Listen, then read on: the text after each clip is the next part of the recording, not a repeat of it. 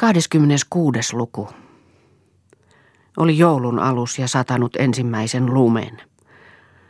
Kadut olivat valkeina ja katoilla oli kevyt lumipeite, mutta ilma oli lauha. Lasten koulu oli loppunut ja he olivat saaneet leikkiä lumisilla ulkona, rakentaneet lumilinnan ja lumiukkoja ja tulleet ulkoa punaposkisina ja iloisina, ja Lea oli saanut heidät nukkumaan. Lea istuutui ruokasalin ikkunan luo ja katseli kadulle ja odotti Eeroa. Nykyään viipyi Eero usein myöhään. Missä hän oli, mitä hän teki.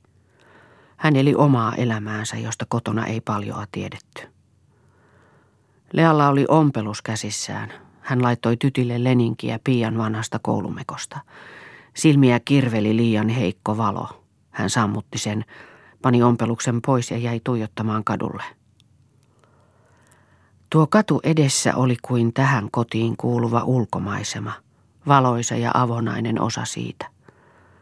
Päivällä kulki siinä tuntemattomia hyviä ihmisiä, ja he tuottivat eloa ajatuksille ja virkistivät mieltä. Kulkihan siellä nytkin joitakin silloin tällöin, kun laski silmäluomensa alas ja katsoi silmänraosta tuota maailman murtoosaa, näki miten ihmiset pehmeässä tumman sinertävässä talviilmassa – kuin mustat suuret pilkut kiirehtivät koteihinsa, tai nuoret, nojaten turvallisesti toisiinsa, hidastuttivat askeleitaan haaveksiessaan tulevaisuudesta, joka aina tulisi olemaan toinen, kuin miksi he sitä luulivat ja nuorina mielissään kuvittelivat. Katulyhty valaisi heitä nurkan kohdalla. Kivimuurin nurkkaus seisoi juhlallisena ja kohosi korkeana taivasta vasten – Koko kerros ylempänä vastapäätä oli valaistuna vielä. Varmasti oli siellä vieraita. Heidän ei tarvinnut säästää, heillä oli varaa olla ystävällisiä ja elämä oli heille suopea. Oli väärin ajatella, että elämä oli suopea. Piti ajatella, että he itse olivat suopeita ja tekivät elämänsä suopeaksi. Ja kodin henki siellä oli ilmava ja toinen kuin heillä täällä alempana. Jospa hänkin voisi kutsua luoksensa joskus ne harvat tuttavat, joita hänen sopisi kutsua. Niin, hänellä ei ollut muita kuin estermiehineen ja Aulis. Muutama vuosi sitten, jolloin he olivat olleet kymmenen vuotta avioliitossa, oli Ester ilmoittanut, että he tulisivat kahville heidän luoksensa. Ester oli ilmoittanut siitä Aulikselle myös. Lea oli säästänyt rahaa kahvivarustuksia varten – laittanut lapsia vähän parempaan kuntoon, ostanut pienen kimpun kukkia kahvipöytään.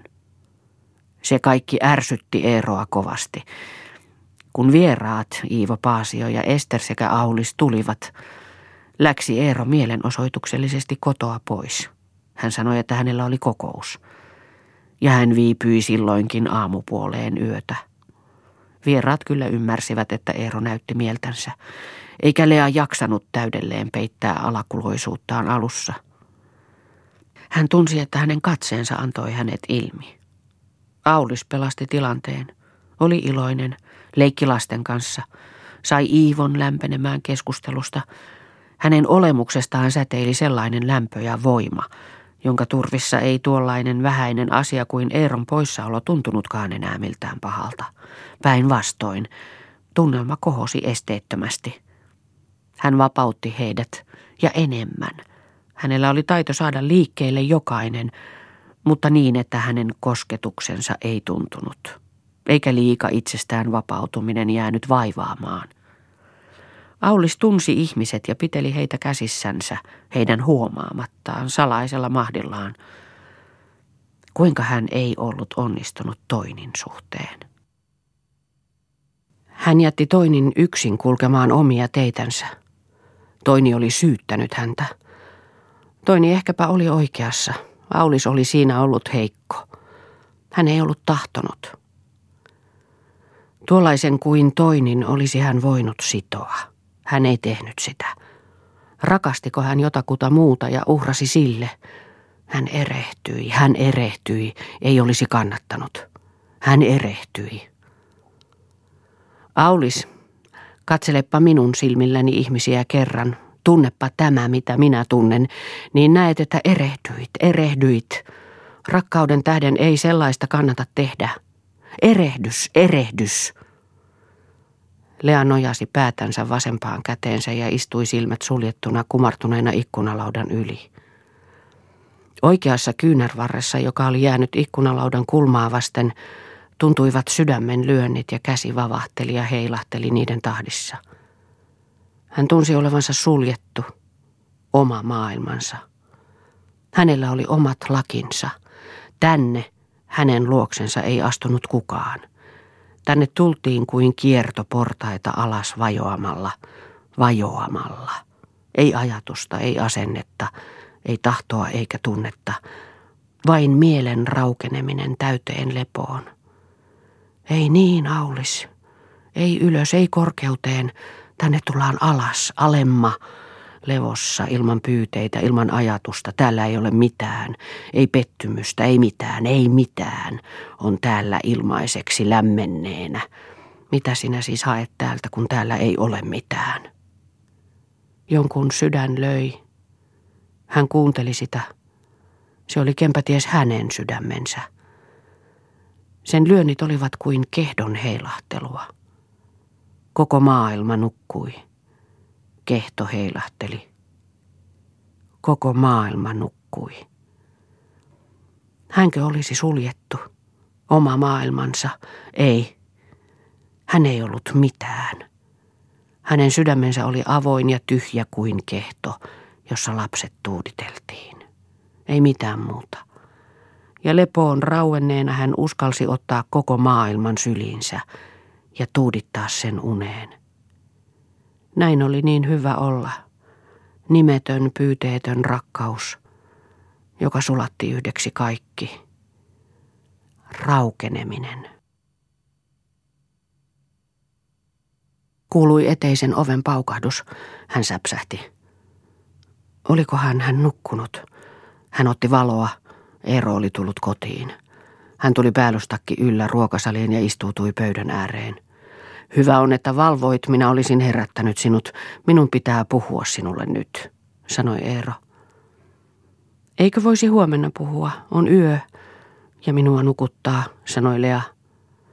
Enkö minä saa kotonani puhua milloin tahdon? Tietysti saat. Olisin mennyt nukkumaan, mutta ajattelin, että ehkä tahdot teetä. Haluatko teetä? Anna. Lea meni keittiöön ja pani teeveden tulelle ja toi kohta teekannot. Eero oli mennyt omaan huoneeseensa. Kun Lea meni ilmoittamaan, että tee on valmista, kirjoitti Eero jotakin vekselikaavaketta valoa vasten ja peitti sen paperin alle Lean tullessa sisään. Tee on valmista, sanoi Lea.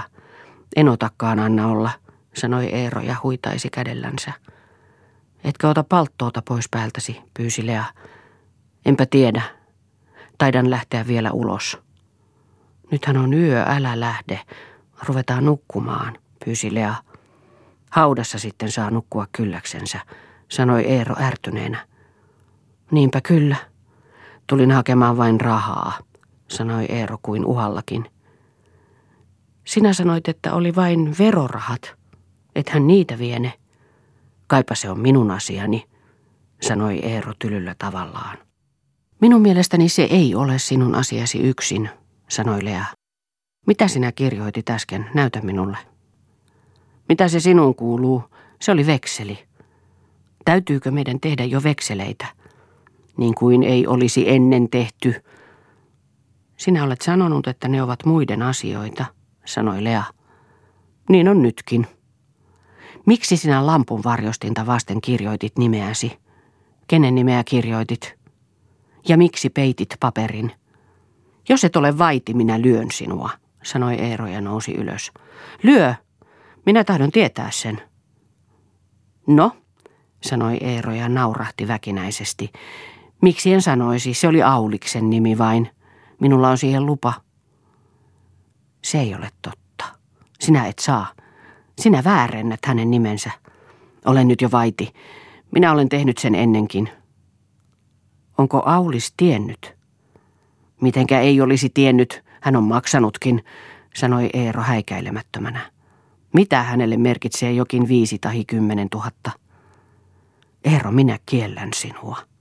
Ja minä kiellän sinua sekaantumasta asioihini, huusi Eero ja riuhtasi Leaa käsivarsista niin, että hän lensi kirjakaappia vasten.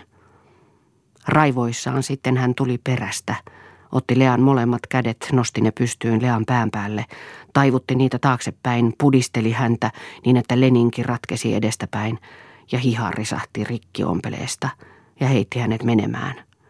Lean selkään ja kylkiluihin koski ja hän voihkaisi kivusta.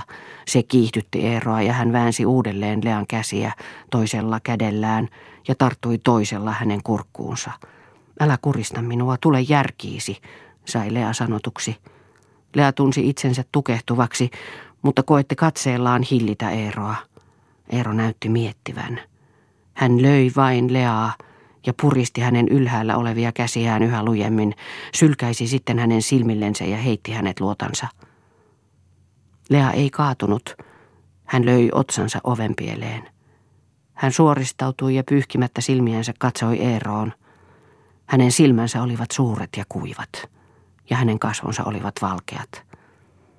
Hänen suurten silmiensä syvyydestä kuvastui tuska ja kauhu, joka lamasi Eeron. Eero koetti päästä tuon katseen vaikutuksesta ja sanoi röyhkeäksi tekeytyen, suoriudu siitä, haudo otsaasi. Ei niin, Eero. Ei niin enää, sanoi Lea. Eero kävi hämillensä ja oli neuvoton. Ei tällä tavoin, itsesi tähden. Tämä on vaarallista, sanoi Lea. Tiedän sen. Lea meni kylpyhuoneeseen ja pesi silmänsä. Joka veden huuhtaisulla hän sanoi, hän on mennyttänsä, hän on mennyttänsä, miten pelastan hänet.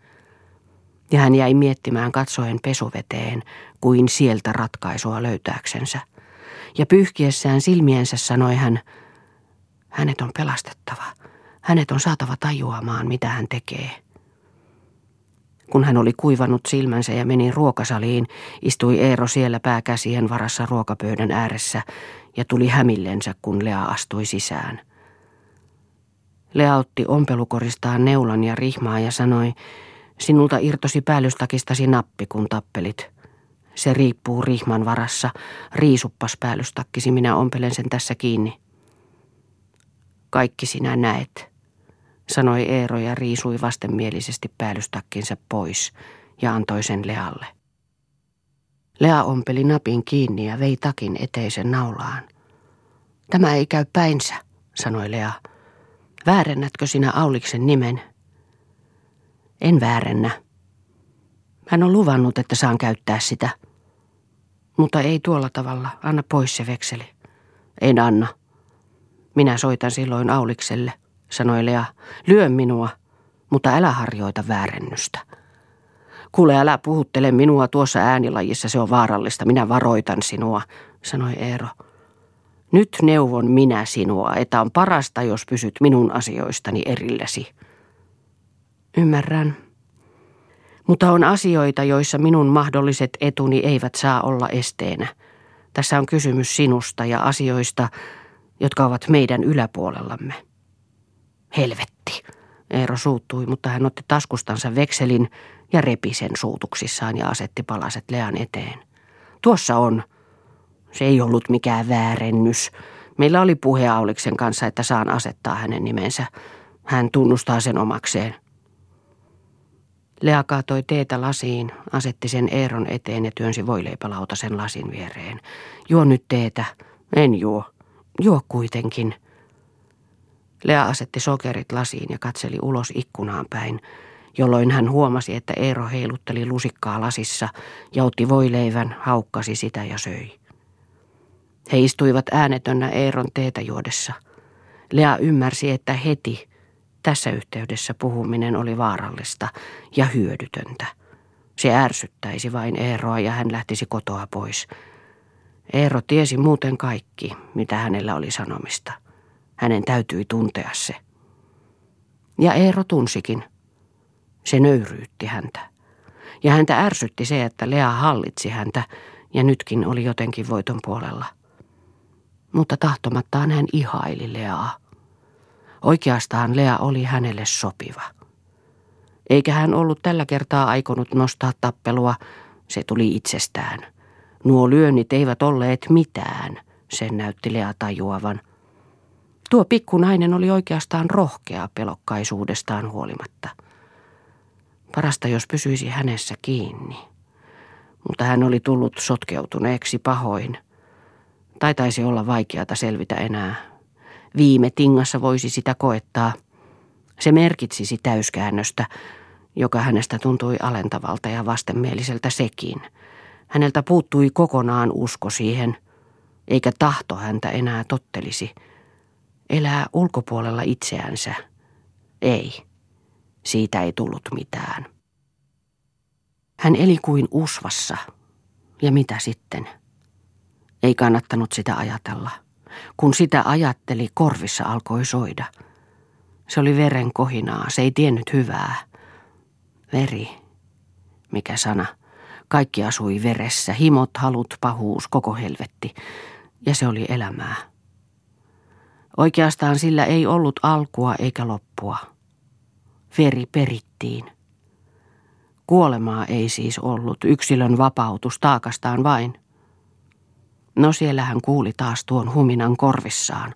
Koko orkesteri siellä soitti. Mitä ne tahtoivat menneet häneltä? Eikö heillä ollut tyydytystä kylliksi kaikessa siinä, millä hän palveli orjana heidän ahneita halujaan?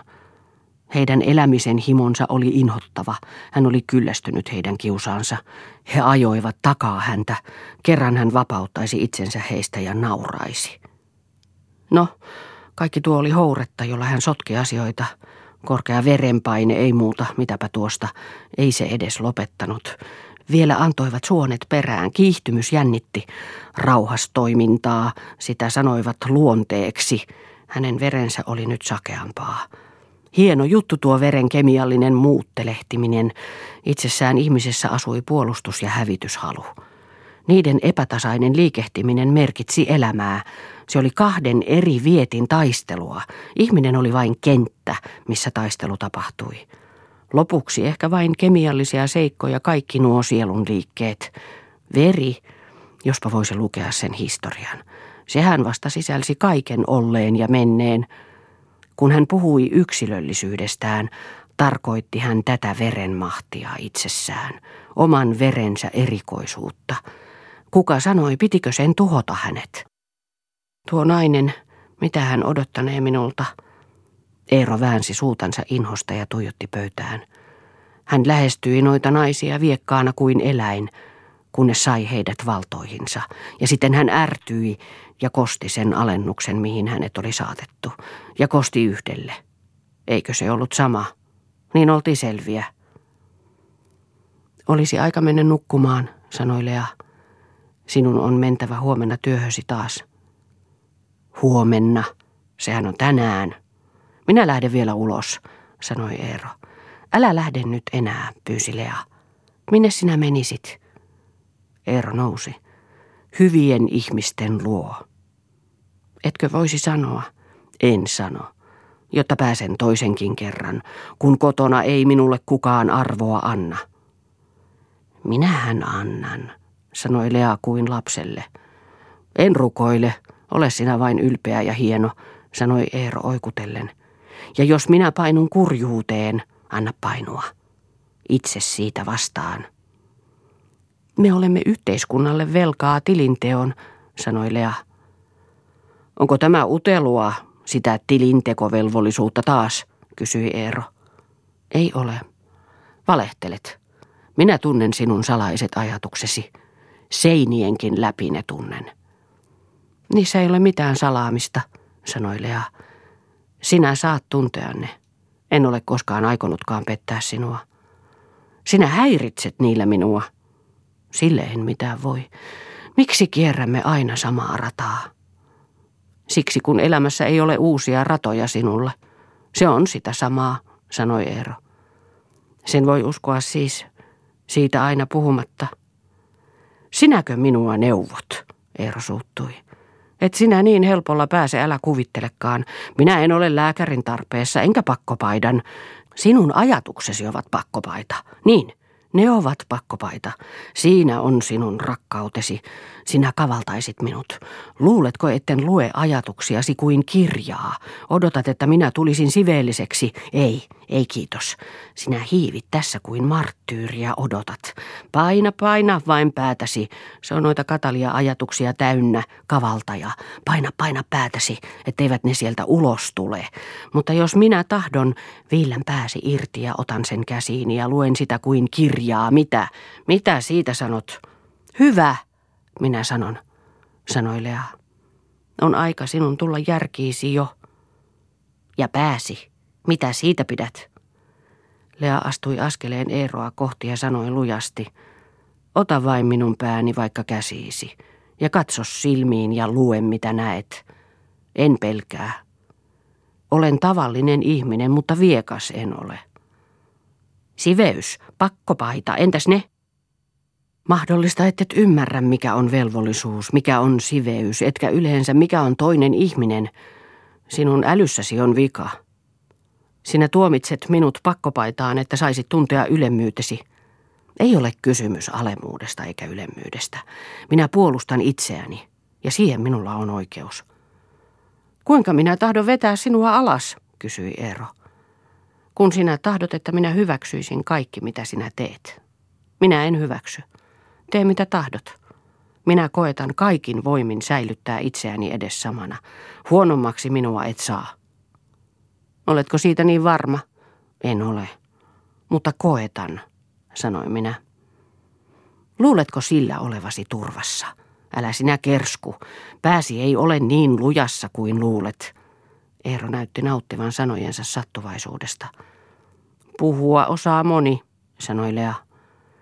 Mutta tehdä paheesta hyve, kohottaa valhe taiteeksi, siihen ei moni pystykään, sanoi Eero ärsyttäen. Onneksi. Ja mitä varten joku siihen alentuisikaan? Itsesuojelun vuoksi, vallanhalusta, nautinnosta, vain taide taiteen vuoksi. Kirjallisuutta. Sinun pääsi on täynnä vain apostolien tekoja, omahyväisyyttä ja kataluutta, sanoi Eero.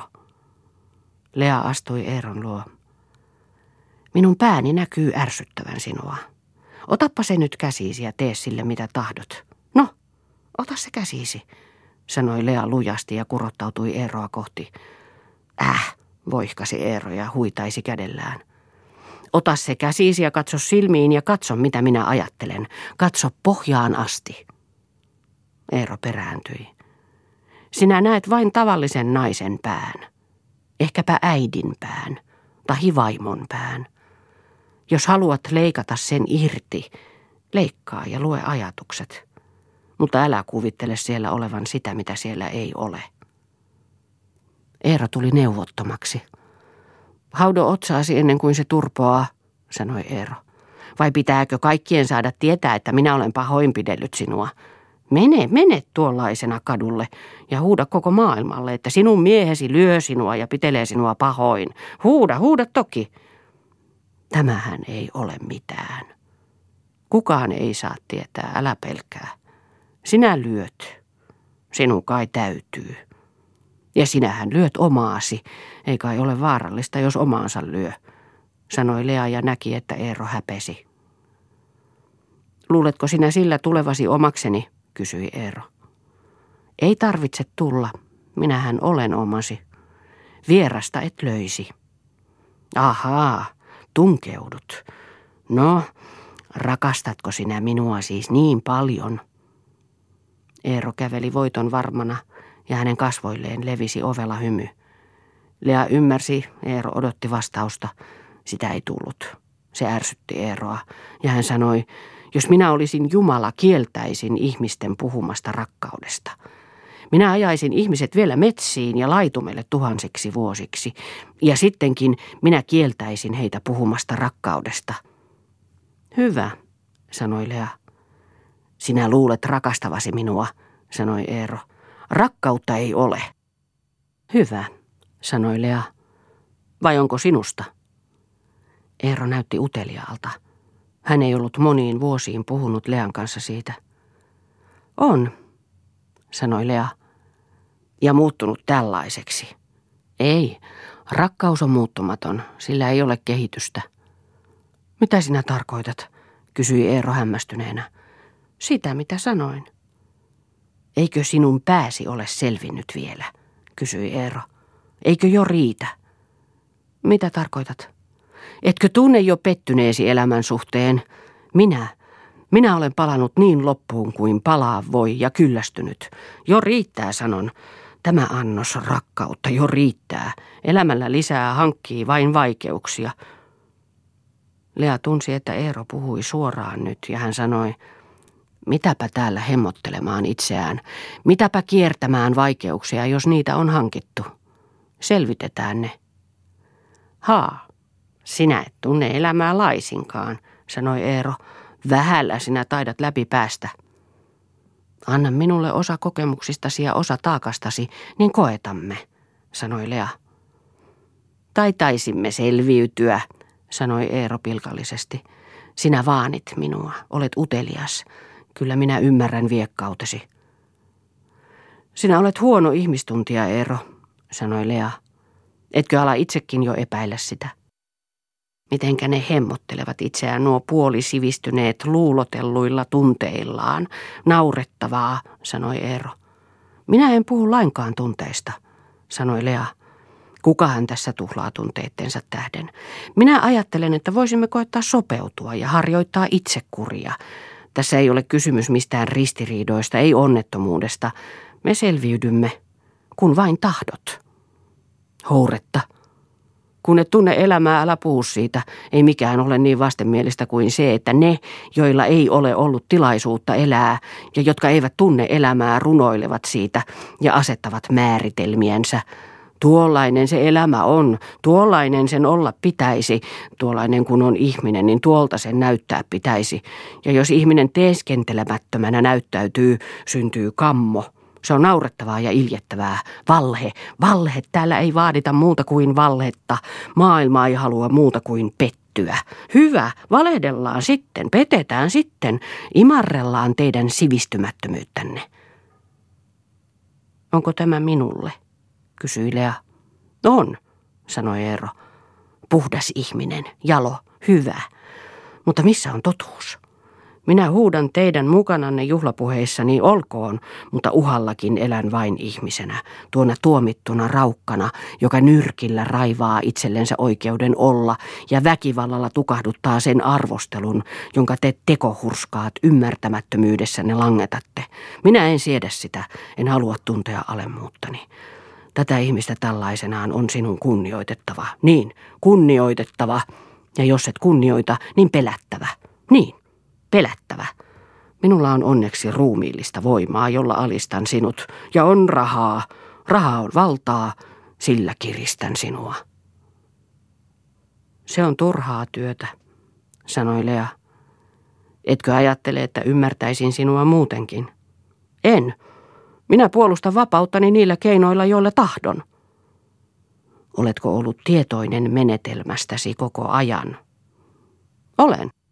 Koko tämä aika, toistakymmentä vuotta, on ollut suurta voiman haaskausta. Turhan tähden. Olkoon. Luuletko sinä, ettei sukupolvittain kulu ihmisiä muutenkin hukkaan turhan tähden, sanoi Eero. Eero meni huoneeseensa ja Lea jäi ajattelemaan hänen sanojansa. Niissä oli jotakin perää. Sen jälkeen, kun oli raivonnut, puhui Eero välistä rehellisimmin ja hänestä sai kiinni. Hänet näki ja hän tuntui inhimilliseltä. Poissa oli hetken aikaa se järjestelmällinen ilkeys, jolla hän kiusasi ja josta hän nautti ja jolla hän asetti toisen valtansa alle.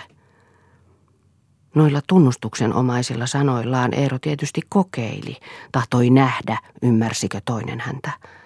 Tämä selkkaus, joka tuntui niin sotkuiselta, oli pohjaltansa taistelua vallasta – Eero tahtoi säilyttää koskemattomuutensa ja tulla hyväksytyksi sellaisenaan, villinä ja siivoamattomana.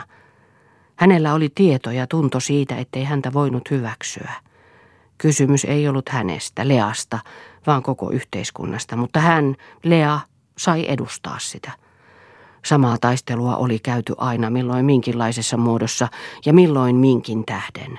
Eero taisteli oikeudesta pitää monta vaimoa. Ennen avioliittoaan oli hän tottunut naisiin. Avioliitto sitten oli hänestä ahdas. Hän palasi entiseen elämäntapaansa, mutta hän peitti elämyksensä. Ja tottuneena näyttelemään hän kevyesti sen avulla sivuutti ne vaikeudet, joihin joutui. Ja hänen itserakkauttaan loukkasivat epäilyt. Hän kosti sen.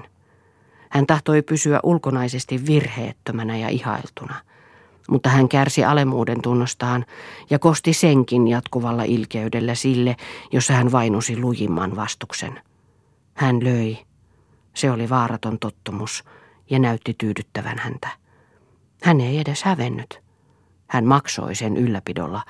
Hän laski, että hänellä oli siihen oikeus, ja varmasti lapset juuri siksi saivat elatuksensa, ajatteli Lea. Näin tulisi jatkumaan, sillä Eero ei pystynyt katsomaan asioita toisten kannalta, eikä muuttumaan. Hänellä ei ollut sydäntä. Jonkinlainen tunnehtiminen, sekava ja herpauttava, seurasi hänen raivon kohtauksiaan. Siinä oli itsesääliä ja hän kyynelehti silloin helposti, kuin vajaamittaiset ihmiset ainakin. Samassa se oli ohi. Raakuus palasi. Se oli hänen perusluontonsa. Lea ajatteli, että tällainen ihminen tekee aina elämän vaikeaksi kanssaihmisille. Hän tuhoaa suuren määrän elävää voimaa. Hänen tahtonsa pahuudelle ei riitä mikään vastuksena. Se kulkee häikäilemättömänä ja levitteleikse. Se, mitä hän, Lea, oli kokenut, oli ehkä vaaratonta vielä sen rinnalla, mitä kenties oli tapahtunut ja mistä hän ei mitään tiennyt. Olihan ollut hetkiä, jolloin hän oli luullut, ettei hänellä ollut oikeutta sotkeutua Eeron asioihin. Enemmän hänen velvollisuutensa olisi ollut nousta tuota miestä vastaan. Hän oli tässä harjoitellut vain itsehillintää ja alistumista. Se ei riittänyt. Piti odottaa, että aika kuluisi. Odottaa mitä? Loppua, koska ei selviydytty. Nämä vuodet olivat olleet pitkä odotusaika – Vaikeudet olivat tulleet ja menneet, mutta eivät kadonneet. Kun entinen oli mennyt, oli uusi tullut. Kun se oli sivuutettu, odotti uusi taas. Sai varoa, mitä sanoi ja teki. Ja siinä sai tuntea kykynsä rajoitukset. Masentua ei saanut. Oli vähän tyydyttävä aina. Nytkin oli voitto siinä, että Eero oli kotona. Ehkä hän jäisikin kotiin. Olkoon mikä tahansa, kunhan hän ei tee rikosta. Kunhan hän elää ja on terve. Ja hän lisäsi, kunhan ratkaisu, olkoon mikä tahansa, siirtyy tuonnemmaksi. Häntä kuitenkin pelotti. Hän tunsi sydämeensä koskevan. Hänen rintaansa repi kuivasti. Hän hieroi tietämättään rintaansa.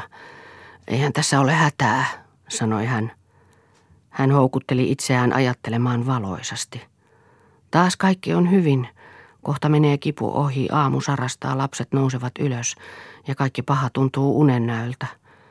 Ehkäpä tämä tunto pahasta on houretta. Ehkä tämä on pingoittunutta väsymystilaa, eikä todellista hätää tässä paljoa ole.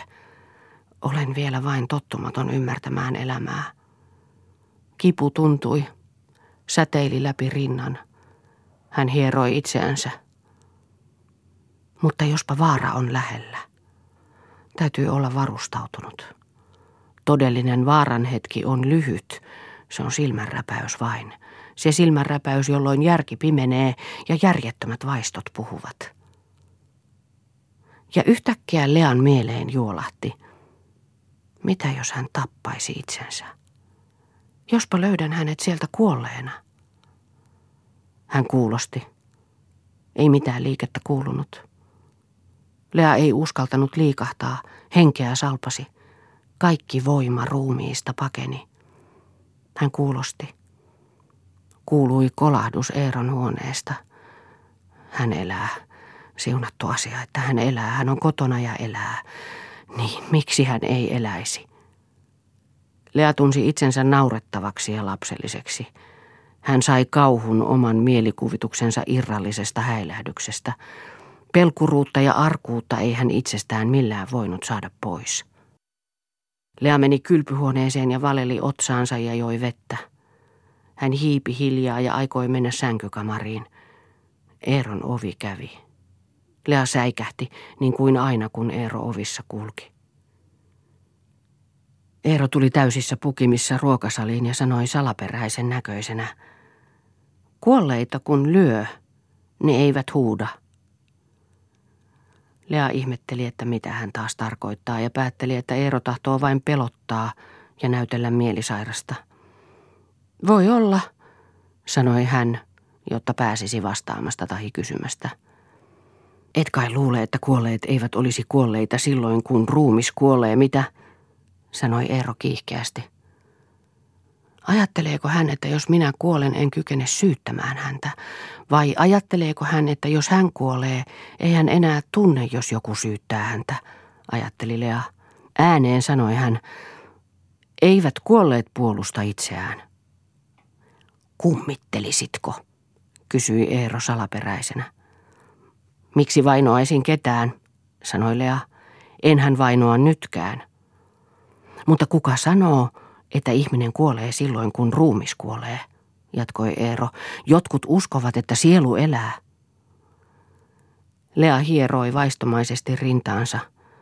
Kipu rinnassa vaivasi häntä. Mikä sinulla on, kysyi Eero. Sinä näytät niin vanhalta, taas hierot rintaasi. En huomannut, rinnassa tuntuu, ehkä se on väsymystä, se on sitä vaivaa, sanoi Lea. Älähän. Sitten ovat asiat huonosti, sanoi Eero elostuen.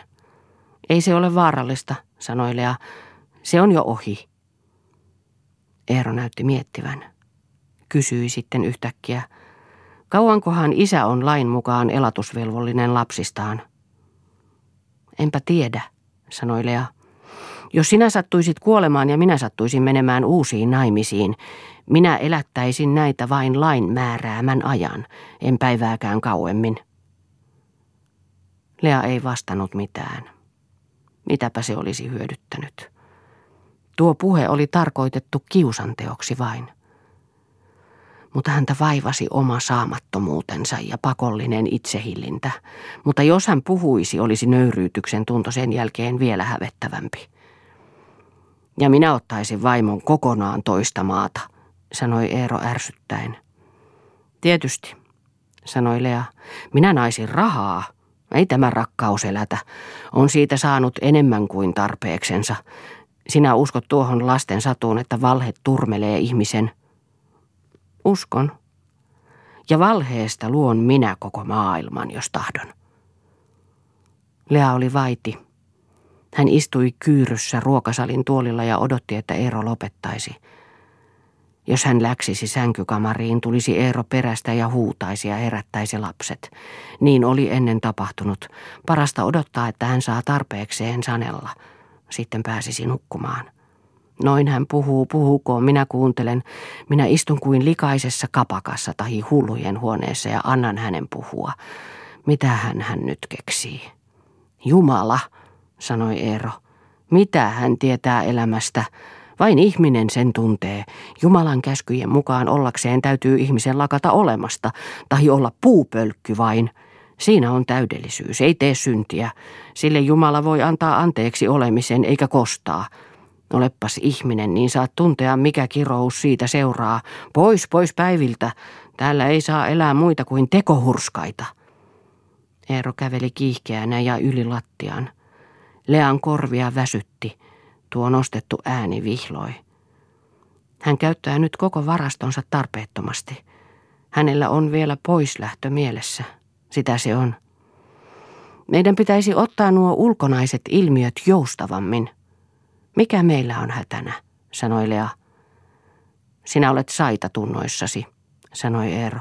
Kuinka niin? Sinä säästät kiukkuasikin. Minua ei lainkaan kiukuta. Ja kiroustasi? Ei. Sitä en tunne. Älähän puhu noin. Mikä minä olisin, jos minä vain vaatisin muilta? Minulle ei ole kukaan mitään pahaa tehnyt, sanoi Lea.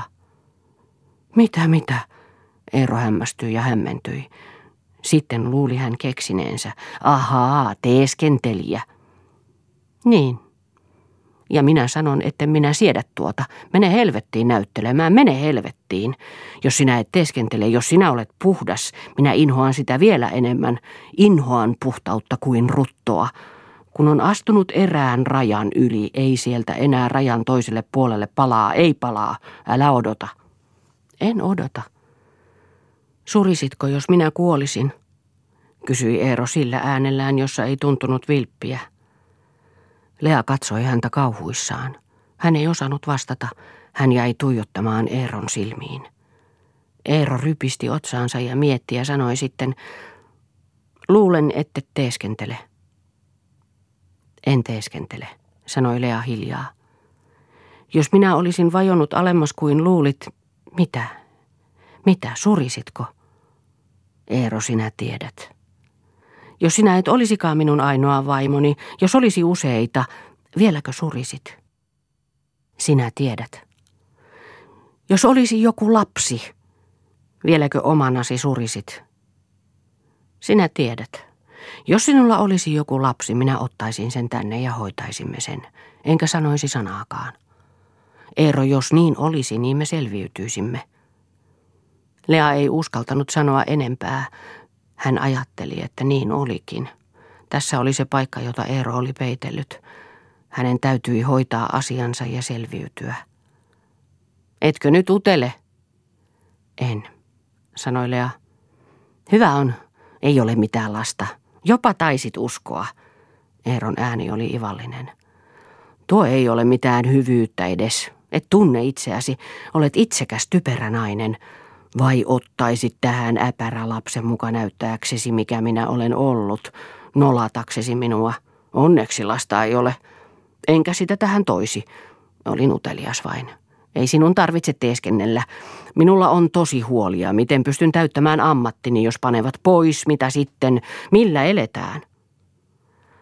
Älä kuluta itseäsi valvomalla niin paljon, käy nukkumaan, pyysi Lea. Koita levätä enemmän. Ei siitä tule mitään näissä oloissa. Mikä näillä oloilla on vikana, sanoi Lea. Hyvä sinun on sanoa, minä en koetakaan enää, minä annan mennä, kestäköön minkä kestää. Minut saa pyyhkäistä pois elävien kirjoista. Älä puhu aina siitä. Minä olen tehnyt jo henkisen itsemurhan. Koetetaan vielä. Naisen sana, naisen usko. Tiedot asioista puuttuvat, sanoi Eero. Minä olen miettinyt, sanoi Lea, että jospa koettaisin jollekin ammattialalle vielä. Mihinkä sinä pystyisit? Konttoristiksi tai myyjättäreksi vaikka. Ajattelehan vähän. Emmehän siinä mitään menettäisi, sanoi Lea. Älä puhu, minä voin suuttua. Sitten minä panen palvelustytön pois jo. Minä olen terve. Kyllä sinun terveytesi tiedetään, sanoi Eero. Et sinä kestä, huohotat vain. Tasaisissa oloissa minä kestän. Eivätkö olot tässä ole sitten tasaiset? Häiritsenkö minä ehkä, sanoi Eero suuttuneena. En ole pyytänyt sinua näin valvomaan. Sinä vain valvot. Sinä vahdit minua. Luulet, että minä tuon raajarikon luon menen. Sitä se on, sinä suojelet sitä, niin kuin minulta voisit ketään suojella ja sitten tahdot panna tytön pois näyttääksesi maailmalle, että mies ei voi elättää perhettänsä, tai että mies on niin epäsiveellinen, vastuunalaisuutta vailla oleva lurjus, ettei tuollainen kunnan hoidokkikaan ole turvassa siltä. Sitä sinä tahdot, sinä epäilet jo. Ja jos sinä sitä tahdot, minä näytän, että olen lurjus, mutta toisin keinoin. Minä itse näytän. Olipa se löytönen. Sinä tapaat tuon lapsen minun sylistäni. Jo, jo, oli rikos. Ihan aviorikos. Sepä jäi kummittelemaan sinun aivoihisi. Turmelee lapset. Kuritushuoneeseen pitäisi saattaa. Kuritushuoneeseen. Eero huusi jo ja käveli yhä edestakaisin lattialla. Ja Lea ajatteli, että nyt hän on taas lähellä raivotilaansa. Ei, tässä eivät olot koskaan selviäisi. Tästä oli uskallettava lähteä pois. Ja kun hän lähtisi, ei Eero hänen lähtöään ratkaisisi. Ahaa, vai jatketaanko uskontotuntia, avataanko herätyskokous samalla, Eero irvisti, ja veisataanko koko maailma iloita mahtaa? Jätä. Jätetään sitten. Eero meni omaan huoneeseensa ja paiskasi oven lujasti kiinni. Lapset heräävät, ajatteli Lea. Hän kuulosti. Sänkykamarissa oli hiljaista. Poju siellä vain kääntäytyi. Niin, ajatteli hän. Lähteä tästä pitää ennen kuin on liian myöhäistä. Hän tunsi olevansa kuin syvän meren pohjalla. Jonkinlainen muodoton merenpeto, kuin mustekala mikä kietoi hänet lukemattomine käsivarsineen ja väkevine ulottimineen ja kuristi häntä niin, että pinnalle pääsy näytti toivottomalta. Mutta hänen oli päästävä. Muu maailma, elämä, vapaus olivat siellä meren syvyyden yläpuolella, kuin saavuttamattomissa. Piti olla ajattelematta tuota välimatkaa, piti olla vielä pelkäämättä tätä syvyyden elämää, piti pysytteleidä hengessä eikä säikkyä mitään. Hän ei ollut menettänyt kokonaan tajuaan, kun hän oli pudonnut järveen ja kävi pohjassa. Hän ei menettäisi sitä nytkään. Oli ajateltava tätä. Oli työskenneltävä. Oli sisäisesti vapauduttava ja sitten kohottava. Kohottava. Ei mitään harkitsematonta päätöstä vielä. Olivat kysymyksessä lapset. Jos tätä jatkui ja lapset tulivat suuriksi, synkistäisi tämä koko heidän elämänsä. Lea säpsähti. Eeron ovi kävi. Eero tuntui lähtevän ulos. Lea meni eteiseen. Älä lähde nyt enää, minne menet? Lea tarttui Eeron hihaan. Älä lähde, käy nukkumaan nyt. Eero riuhtai siihen irti. Nykäisi ärsyttävästi Leaa hatullaan kasvoihin ja meni. Paiskasi ulkooven kiinni mennessään. Hän meni. Me emme selviydy. Lea istahti väsyneenä ruokasalin pöydän ääreen ja risti kätensä, jotka lepäsivät hänen sylissänsä. Nyt on minun vuoroni, sanoi hän itsellensä. Hän ei oikein ymmärtänyt, mitä hän tarkoitti. Tarkoitti pahan vain suunnilleen sitä, että hänen voimiansa nyt koeteltiin. Päätä painoi, väsytti. Hän kangistui paikoillensa, sulki silmänsä ja oli kuin kokonaan kivettynyt elottomaksi ja ajatuksettomaksi. Hän tajusi sitten, että sänkykamarin ovi avautui. Hän katsoi ja näki pojun, joka yöpuvussaan hiipi hänen luoksensa. Lapsi katsoi häntä arasti, silmät kysyvinä ja suurina. Äiti, menikö hän pois? Meni. Älä siitä ole huolissasi, hän tulee huomenna. Oletko valvonut? Minä heräsin isän puheluun. Sitten taisin nukkua ja sitten herätä. Jos kuulet puhelua, et saa jäädä kuuntelemaan. Ei, äiti. Saanko hetkeksi istahtaa syliisi, saanko?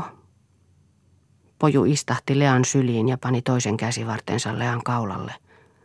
Lea otti huivinsa tuolin selustalta ja kääri sen pojun hartioille.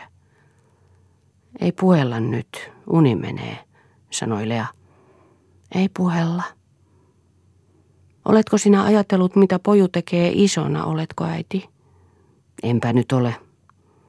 Äitiseni, sanoi poju hellästi. Poju ajatteli, että poju rupeaa lääkäriksi niin kuin Aulissetä. Mitä äiti sanoo? Minä voin auttaa ihmisiä. Onko se hyvä, äiti? On. Se on hyvä. Ja me asumme äidin kanssa yhdessä ja otetaan pienet mukaan. Aulisseta lupasi silloin, kun olimme kesällä ajelemassa, että hän opettaa minua isona. Mitä äiti? Saahan hän sitten opettaa minua ja neuvoa? Saa. Mutta lue sinä nyt ensin vain, että saadaan koulukäydyksi. Minä luen.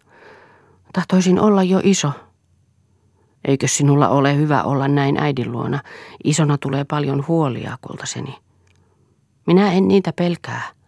Ethän sinäkään pelkää. Jos pelkää, ei pääse eteenpäin. Tietysti minä pelkään. Minä en ole rohkea. Sinun on oltava rohkeampi. Tee vain työsi, äläkä ajattele turhia. Siitä tulee lopulta kaunis jälki. Minä koitan tehdä niin. Oletko nyt iloinen, äiti? Olenhan minä. Jos näyttää, etten aina ole iloinen, olen minä pohjaltani iloinen sittenkin. Joka ihmisellä on pienet vaikeutensa. Se ei ole vaarallista, kun sen tajuaa. Ei se ole pahasti vaarallista, koetteli poju myöntää pikkuvanhan tavoin. Se on vain tuhlausta. Siinä näkyvät ihmisen rajoitukset. Ei puhuta enää, päivä on huomennakin, nyt käydään nukkumaan. Lea laski pojun sylistään lattialle ja he läksivät käsikkäin sänkykamariin. Lea peitti pojun ja siunasi mielessään päivän, joka taas oli kulunut. Mutta uni ei tahtonut tulla. Hän lepäsi liikkumattomana ja katseli niitä valojuovia, joita katulyhty heitti huoneeseen uudinten raoista. Ja ajatus kierteli samoja ratojansa. Vielä on onnellista elämä, koska elämme. Hän tiesi, että siihen vakuutteluun sisältyi itsepetosta ja uskottelua, jolla hän houkutteli itseänsä rohkeammaksi. Väärää sääliä itseä kohtaan ei pitäisi antaa syntyä. Jos on heikko niin kuin hän on, on tämä ihminen ruoskittava lujemmaksi. Jos se ei ole tarkoitus, se on tehtävä tarkoitukseksi, kunnes olisi kypsä ja hätääntymätön. Elämä oli karkea voimainkoetus, jos kaatui maahan, sai nousta, antaa haavojensa parantua, koettaa uudelleen jatkaa matkaansa. Ei mitään muuta. Siihen sisältyikin kaikki tuo, mikä ulkonaista koski. Sai kaatua ja nousta, kunnes mitta oli täysi. Mitä se Eero sanoikaan, kun hän tämän edellisellä kerralla läksi yöksi pois kotoa? Hän sanoi, että riihtä tappavan härjän suuta ei ole suljettava. Ja kun Lea kysyi, mitä hän sillä tarkoitti, oli hän sanonut, että se, joka kuorman kantaa ja huohottaa, ansaitsee huoahduksen ja levon. Eikö muiden laita ollut samoin? Lea puristi sormet nyrkkiin, niin että kynnet painoivat kirvelevät jäljet kämmenlihaan. Hän tunsi jännittyvänsä ja jäykistyvänsä, mutta ei huomannut vähäistä kipua käsissänsä. Hänen täytyi selviytyä tästä. Ja hänen mieleensä johtuivat nuo sanat, jos minä vuoteeni helvettiin rakennan, niin sinä olet sielläkin.